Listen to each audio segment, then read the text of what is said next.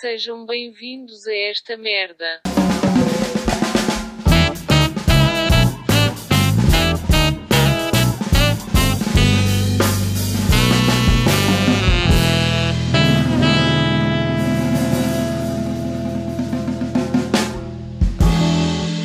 Estamos de volta para mais um podcast. Espero que esteja tudo bem aí desse lado.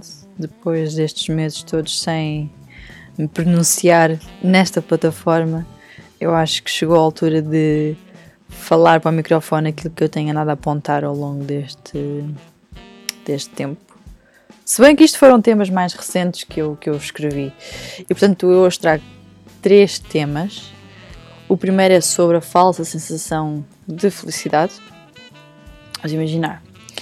Uh, estar a imaginar um possível cenário onde tu te encontras feliz, crias toda uma narrativa na tua cabeça, sentes o teu corpo feliz com a sensação de como se aquilo estivesse mesmo a acontecer ou prestes a acontecer, mas depois acordas para a realidade e, e ficas com, com, com uma sensação estranha. Por exemplo, tens um objetivo de vida e de repente dás um passo Tens 1% concluído daquilo que tu queres para atingir essa finalidade. E dás por ti no espelho da casa de banho a dançar, agitado, feliz com um cenário todo criado na tua cabeça, com o próximo passo em mente. Imaginas a felicidade de atingir aquele objetivo, imaginas a tua vida toda depois de atingires isso e depois acordas para a realidade. E vês que ainda estás longe daquilo eu não gosto dessa falsa sensação de felicidade porque pode muito bem vir a enganar-me. Posso nunca vir a atingir aquele objetivo porque realisticamente é possível isso não acontecer e sempre que me vejo contente com algo que ainda não existe ou ainda não aconteceu, eu tento parar esse momento, porque por mais prazeroso que isso possa ser, eu não aguento a desilusão que se possa seguir a seguir a essa sensação eu prefiro não ter esses pequenos momentos de felicidade do que tê-los constantemente e, e, depois viver numa realidade paralela ao meu dia a dia. Isto se calhar até é tipo um escape para a realidade que é necessário, mas por experiência eu sei que só podes ter picos de felicidade se tiveres picos de tristeza. Uh, porque a vida para mim é tudo um eletrocardiograma com altos e baixos. E, e portanto eu dispenso às vezes sentir essa sensação. Mas por outro lado, é assim muitas vezes uh, que conseguimos atingir objetivos. Por exemplo, quanto mais tivermos a realidade que idealizamos na nossa cabeça, mais perto estamos de atingir esse lifestyle, esse objetivo, o que for. Porque na nossa cabeça nós já lá estamos. O que funciona um pouco como, como confiança, por exemplo. Podem nem ser confiantes, mas se fingires ser, ninguém vai desconfiar e vão te encarar como confiante. No fundo, vais poder fazer as coisas que normalmente não, não farias por pensar muito. Por exemplo, queres ir a um museu, mas não queres gastar o dinheiro. Vestes tipo um colete daqueles amarelos fluorescentes de trabalhador e põe uma escada às costas. Entras na boa. E só precisaste de confiança e de um outfit, porque foste lá com a personagem de queres um trabalhador e entraste naquilo. Portanto, se fores com a mentalidade que vão desconfiar que és fake, dificilmente lá entras, mas se entras na personagem, tu passas. É, é aquela tal frase do fake it till you make it. Mas até que ponto consegues viver com essa mentira? Sem certezas de que um dia isso realmente será uma realidade. E isso é uma cena que a mim me consome. E portanto eu não consigo, ou pelo menos evito, sempre que isso me acontece. Eu pessoalmente detesto iludir-me e tenho uma péssima gestão de expectativas. É, é das coisas que me custa mais agir porque de facto não consegues comandar a vida e a reação das pessoas ou o que elas farão em relação a ti. Basicamente, tudo o que não consigas ter mão, por exemplo, consegues ter mão para travar num carro, mas mesmo assim estás sujeito ao atrito ou à falta dele na estrada. É um exemplo. Não é só a tua mão que comanda o movimento na tua vida, estás sempre sujeito a coisas que não consegues controlar. E eu acho que este discurso este, este meu discurso é, é, pessimista, mas se calhar a ideia de, de ilusão custa mais do que a ideia de estar certa e não sofrer um pico drástico de felicidade e tristeza. É a conclusão a que eu, que eu chego. Mas agora falando do outro tema, que era o segundo tema que eu preparei para este podcast, que é relações mono e poligâmicas. Até que ponto a traição é que pode ser aceitável? Segundo que princípios, mentalidades ou culturas? Como é que será pôr-me no lugar de quem o fez? ou quem o faz e tentar perceber o que o leva a fazer e o que me leva a mim a condená-lo e a sentir-me magoada com, com tal coisa, não é? São, são várias questões que, que me surgiram. A minha posição quanto a este assunto é que mal eu entro numa relação, é, é um ato para mim condenável, da qual eu não compactuo e eu sei que me irá magoar. Logo aí eu estou a dizer que a minha posição é, infelizmente, conservadora. Posto isto, eu acho que uh, para discutir isto devemos de facto tomar uma posição imparcial sobre o tema para podermos discutir e analisar bem os dois lados.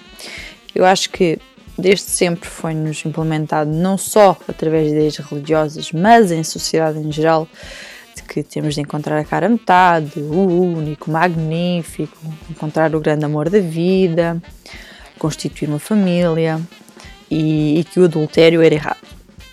E devemos apenas estar com uma pessoa para o resto da vida. Mas até que ponto, se tivéssemos sido ensinados de forma imparcial de que poderíamos ter vários amores ao longo da vida e que o, o adultério não era uma cena, um, um, mundo em que a poligamia era tão natural que atualmente ninguém se sentiria mal ao ver o seu amor a estar com outra pessoa.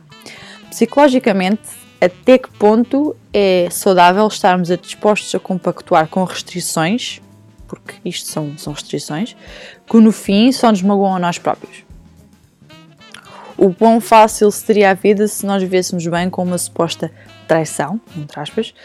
Se calhar a, a vontade física deveria ter um peso maior do que aquele que, que lhe atribuímos publicamente, visto que, que é uma necessidade, mas que ainda é um tabu. E depois nós partimos para outra questão. De, então, e aquela pessoa não era suficiente?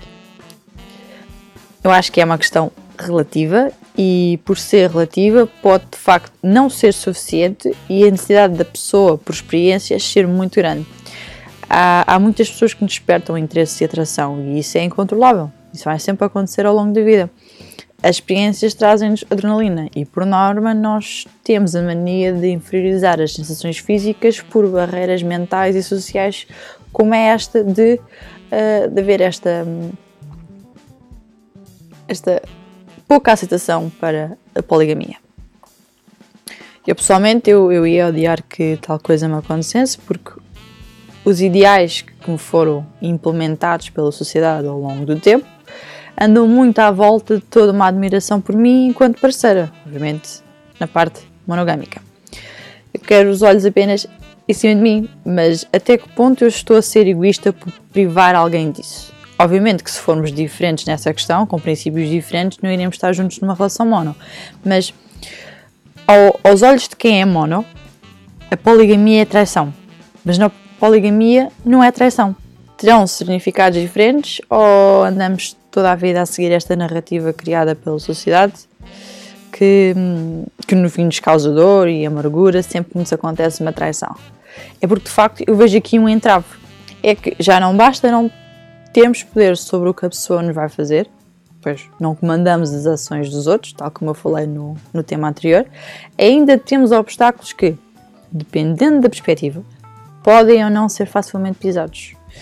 E depois leva-nos à dor de ser traídos. Depois só nos resta controlar a nossa reação às mesmas, porque, dadas as circunstâncias mais comuns, vamos passar um mau bocado por termos criado essas barreiras sociais. Portanto, a minha questão é o quão mais feliz seríamos se a traição não fosse uma cena. Se ser poli fosse a norma, se de facto o facto da pessoa que gostamos estar com outra uh, não nos causasse diferença, isso deixaria de ser amor porque amor tem uma componente egoísta? Será que são esses os padrões do amor? É que prender o outro a uma realidade que criamos em sociedade não, não, não parece certo há aqui, há aqui muitas questões. Por exemplo, eu acho que amor não é suposto ser uma coisa negativa, é suposto ser positiva e, e mais abrangente. Portanto, eu acho, eu acho fielmente que, que este assunto faz questionar as nossas estruturas e, verdades que temos como, como absolutas, porque até que ponto somos naturalmente, biologicamente monogâmicos? É que apesar da narrativa e idealização de passar o resto dos nossos dias com alguém que, que nos amará muito para sempre ser uma coisa super gira, não deixa de ser um choque entre a imaginação e a realidade. Pois a maior parte das pessoas, e se vocês estão a ouvir isto podem se identificar, passa a vida a conhecer o amor da sua vida, mas ao longo da vida. Portanto, se calhar nós temos vários amores destinados para as várias fases da vida, sendo que, aqui a minha palavra destinados, é no meu vocabulário no sentido metafórico alegórico, porque eu não, não acredito no destino. Pronto, para concluir aqui este tema, eu acho que hum, a realidade poligâmica pode ser mais explorada, pois acho que trará benefícios às próximas gerações que serão obviamente mais abertas à descoberta e menos conservadoras, o que será vantajoso, visto que se estamos a evoluir devemos acompanhar a evolução do mundo, quebrar estigmas, barreiras, de forma a melhorar o nosso bem-estar e, e, e, o dos outros. Porque de facto é que está aqui uma, uma questão muito interessante. Nós acabamos a ser consequência de, de, de tudo isso que, que, que, surge em sociedade, toda essa dinâmica de relações de homem e mulher, juntos para sempre, casamentos, família, toda aquela narrativa. Depois, com este tema surgiu um outro, que é o meu medo de ser magoado. Eu acho que está tudo um bocado interligado. E, e a minha necessidade de racionalizar emoções como uma forma de sofrer menos pelo que os outros me fazem.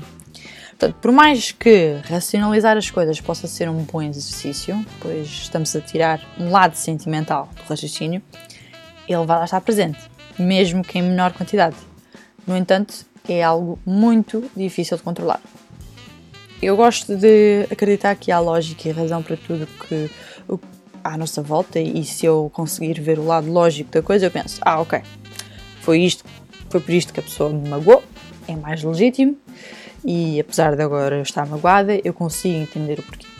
E eu não procuro desculpas, eu procuro o lado lógico. O meu objetivo é, dentro de uma situação de dor, eu sentir a menor dor possível que foi causada por outros. Pois nós só conseguimos controlar as nossas reações ao que nos fazem e não o que nos fazem. Portanto, mesmo entendendo o porquê de fazerem o que nos fazem, nós ficamos mesmo magoados, como é óbvio. Portanto, o nosso papel, pois, aí é fazer o melhor trabalho possível em emoções e expectativas, coisas que eu não sou boa a fazer. No entanto, na minha ótica, qualquer mecanismo de defesa quanto à dor para mim é válido.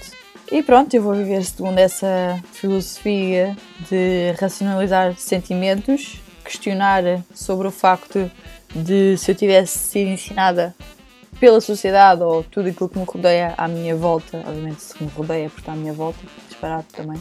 Se eu tivesse tido essa abertura de, de conhecer outros mundos mais cedo, se calhar até podíamos ser mais felizes. Saber dessa parte da poligamia.